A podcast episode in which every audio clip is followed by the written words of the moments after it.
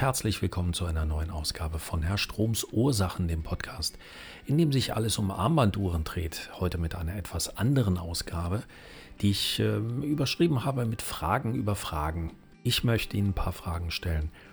Und ähm, nachher möchte ich Ihnen auch eine Zuhörerfrage beantworten.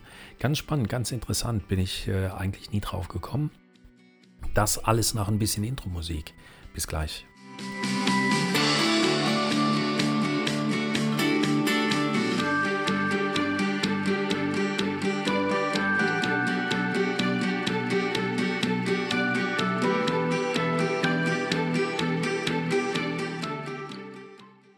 Mein Name ist Bernhard Strom und ich bin für die nächsten Minuten der Urologe Ihres Vertrauens. Ich habe es ja schon angekündigt. Heute wird diese Ausgabe ein bisschen kürzer und ein bisschen anders. Naja, ob sie kürzer wird, kommt immer darauf an, wie ich mal noch ins Reden gerate.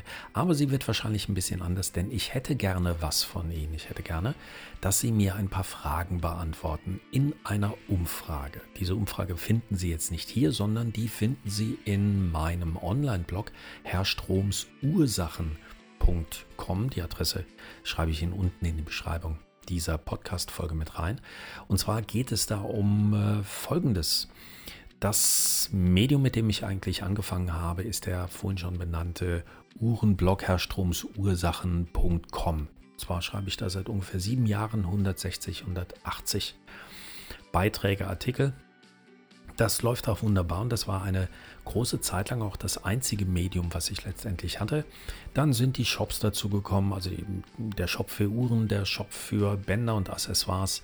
Ähm, dann kam vor ungefähr einem Jahr dieser Podcast-Kanal hinzu, der mir auch äh, wirklich sehr viel Spaß macht. Und äh, vor ja ungefähr mh, fünf Monaten, fünf, sechs Monaten mein YouTube-Kanal. Die heißen alle gleich, wenn Sie das mal ähm, suchen, einfach googeln und Herr Strom und Uhren und dann kommen sie immer irgendwie so ziemlich auf alles. Das heißt in der Zwischenzeit an alleine Medien, mit denen ich mich mitteile und meine ganz, ganz subjektive Ansicht zum Thema Uhren in die Welt hinaus posaune, da sind aus einem, also aus dem reinen Blog, also dem geschriebenen Wort, ist in der Zwischenzeit auch das Hören und sogar das Sehen geworden. Das ist eine ganze Menge Arbeit, denn es ist viel Content zu erstellen, was mir allerdings Spaß macht, das ist überhaupt gar nicht die Frage, sondern meine Frage so ein bisschen ist, ähm, wie kommt es bei Ihnen an? Doppeln sich vielleicht die Themen nicht? Und was mich natürlich immer interessiert, als äh, ehemaliger Marketing-Fuzzi, wie sind die Reaktionen, was kann ich besser machen, wie viele Hörer habe ich dort, wie viele Zuschauer habe ich dort, wie viele Leser habe ich dort. Und dafür habe ich in meinem Blog eine kleine Umfrage gestartet. Ich glaube, es sind insgesamt acht Fragen, also innerhalb von zwei, drei Minuten wirklich zu erledigen. Das würde mir aber wirklich äh, sehr viel weiterhelfen. Denn natürlich kann man, gerade im Blog äh, gibt es unten eine Kommentarspalte, dann können Sie alles Mögliche reinschreiben, was die Leser auch gerne tun. Oder in den sozialen Medien, Facebook, Instagram, vor allen Dingen Facebook. Ähm, bei YouTube funktioniert das auch. Unter jedem Video wird immer irgendwas reingeschrieben. Bei Podcast, also bei diesem Medium hier, in dem Sie eigentlich nur zuhören, ist das so gar nicht vorgesehen. Bei Spotify oder bei anderen äh, Broadcastern, ja, da kann man halt nichts drunter schreiben und dann bin ich so ein bisschen verunsichert. Was halten Sie davon? Sie, Sie können mir da nur eine Mail schreiben, was Sie natürlich sehr gern tun können unter mail.herrstrom.de. Aber deswegen diese Umfrage. Also ähm, tun Sie mir den Gefallen, alle die, die jetzt den Podcast hören und es noch nicht auf einem anderen Weg gehört haben oder schon gemacht haben. Ich habe es natürlich auch in den Blog reingeschrieben. Ich habe ein kleines YouTube-Video drüber geschrieben. Bei Facebook steht es drin. Sollten Sie jetzt äh, alleiniger Hörer sein, also alleiniger Hörer, ich hoffe nicht, dass Sie der Einzige und Alleinige sind, sondern sollten Sie einfach Ihren Schwerpunkt auf dem Podcast nehmen, nehmen Sie sich bitte diese fünf Minuten Zeit, lesen mal kurz in den Blog rein und beantworten mir dort bitte die Fragen. Das wäre super. Es gibt unter allen die das tun und unten in die Kommentarspalte da auch noch was reinschreiben. Im Blog gibt es auch ein paar schöne kleine Gewinne aus meinem Accessoireangebot. Drei Gewinne verlose ich da. Sie können also auch für Ihre Mühe und Ihre Not auch noch ein bisschen was gewinnen. Würde mich freuen, vor allen Dingen ich gewinne etwas, nämlich die Erkenntnis, ähm, was Sie denn von den bestimmten Sachen halten. Würde mich sehr freuen, ist für mich wirklich wichtig. Also nehmen Sie sich die paar Minuten Zeit.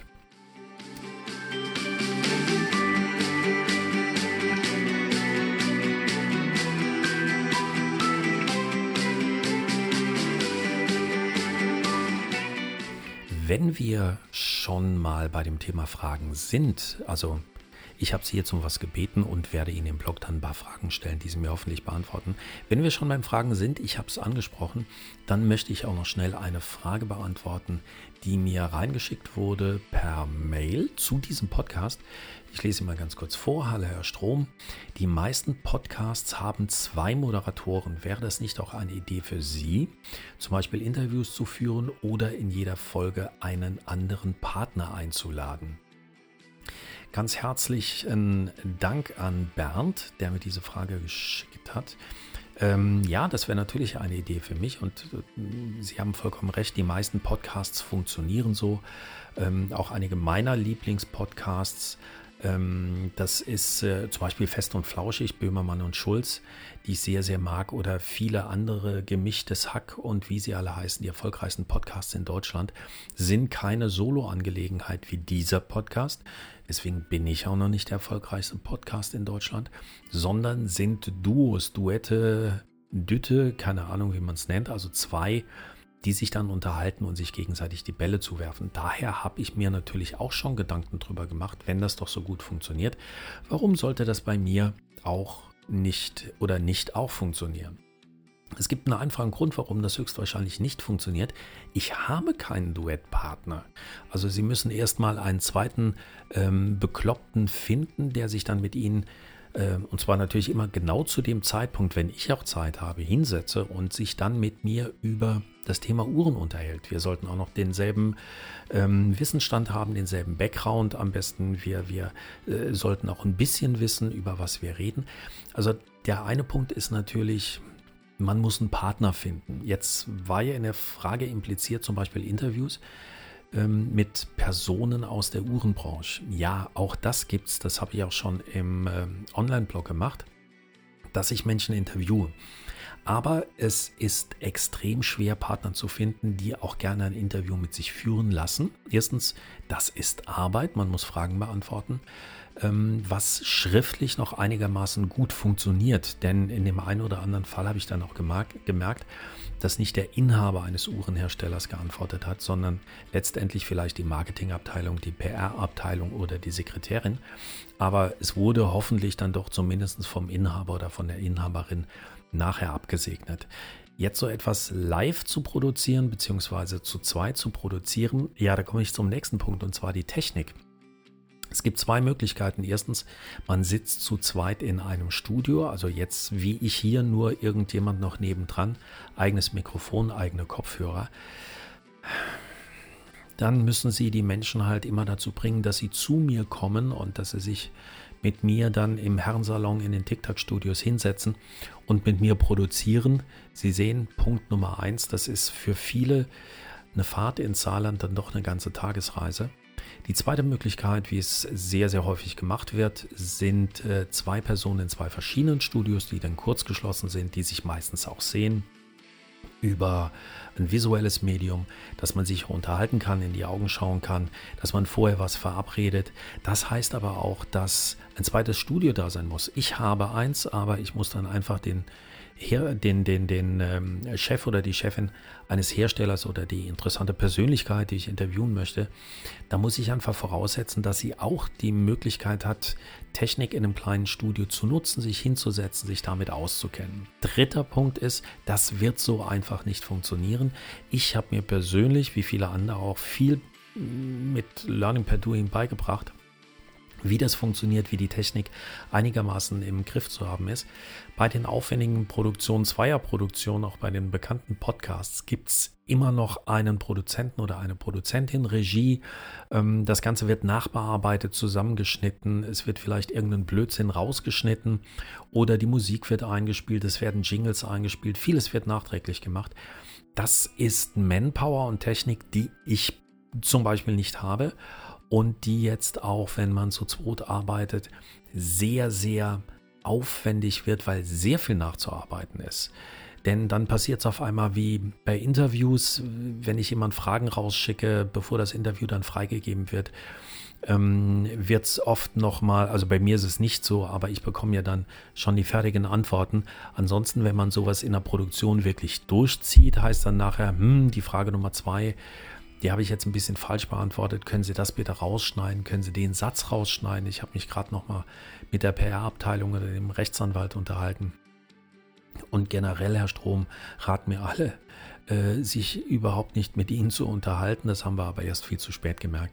Also daher, es wäre natürlich klasse, es funktioniert aber nur diese Zweier-Situation wirklich im, im eingespielten ähm, Team, wie das jetzt zum Beispiel auch Lanz und Precht, äh, die beiden machen das so dass man sich ständig trifft, dass das auch in den Terminkalender reinpasst, dass es ein erheblicher technischer Aufwand ist.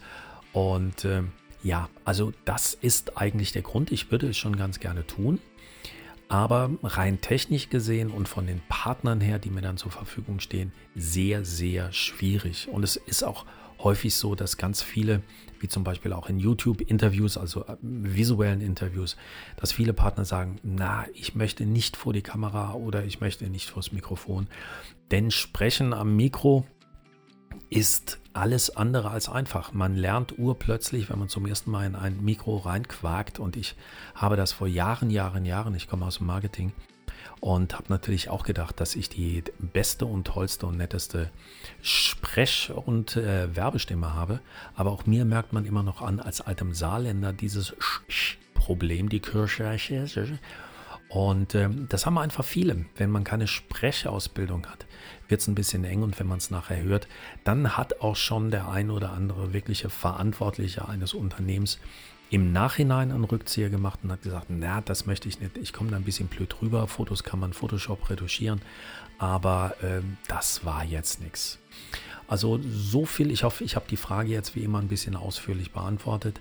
Warum das leider, ich würde es gerne machen, aber äh, warum das leider bei mir nicht der Fall ist, in Ermangelung eines passenden Partners, in Ermangelung der Aufwendung der Technik, die auch da ist, weil dann, dann muss ich auch Technik für alle spielen, das muss abgeklärt werden. Und äh, auch in der Mangelung von Zeit, weil es halt auch sehr, sehr aufwendig ist zu tun. Schade drum, aber ansonsten ganz herzlichen Dank, Bernd, für die Frage. Und äh, ja, dann sind wir schon am Ende eigentlich. Ich möchte Sie nochmal auffordern, dass das, was ich zuerst gesagt habe, bitte nehmen Sie an der Umfrage teil, herrstromsursachen.com. Dort im neuesten Blogartikel ist die Umfrage drin. Freue mich auf Ihre Antworten. Dort können Sie dann auch unten in die Kommentarzeile alles Mögliche reinschreiben. Oder ansonsten, wenn Sie Fragen haben, wie jetzt gerade Bernd, zum Thema Podcast, schreiben Sie mir einfach auch vollkommen themenunabhängig an mail at herrstrom mit hm, mail at herrstrom.com www.ecom.de. So, super. Ich bedanke mich fürs Zuhören, für diese kleine Zwischenausgabe meines Podcasts. Ich habe schon ein paar spannende Themen für die nächsten Ausgaben. Bis dahin, in diesen nochmal sehr pandemischen Zeiten, bleiben Sie gesund. Lassen Sie sich impfen, wenn Sie es noch nicht getan haben. Und äh, ich freue mich drauf, wenn ja, Sie mich wieder hören wenn ich ein bisschen was von Ihnen lese. Ganz herzlichen Dank, Ihr Bernhard Strom.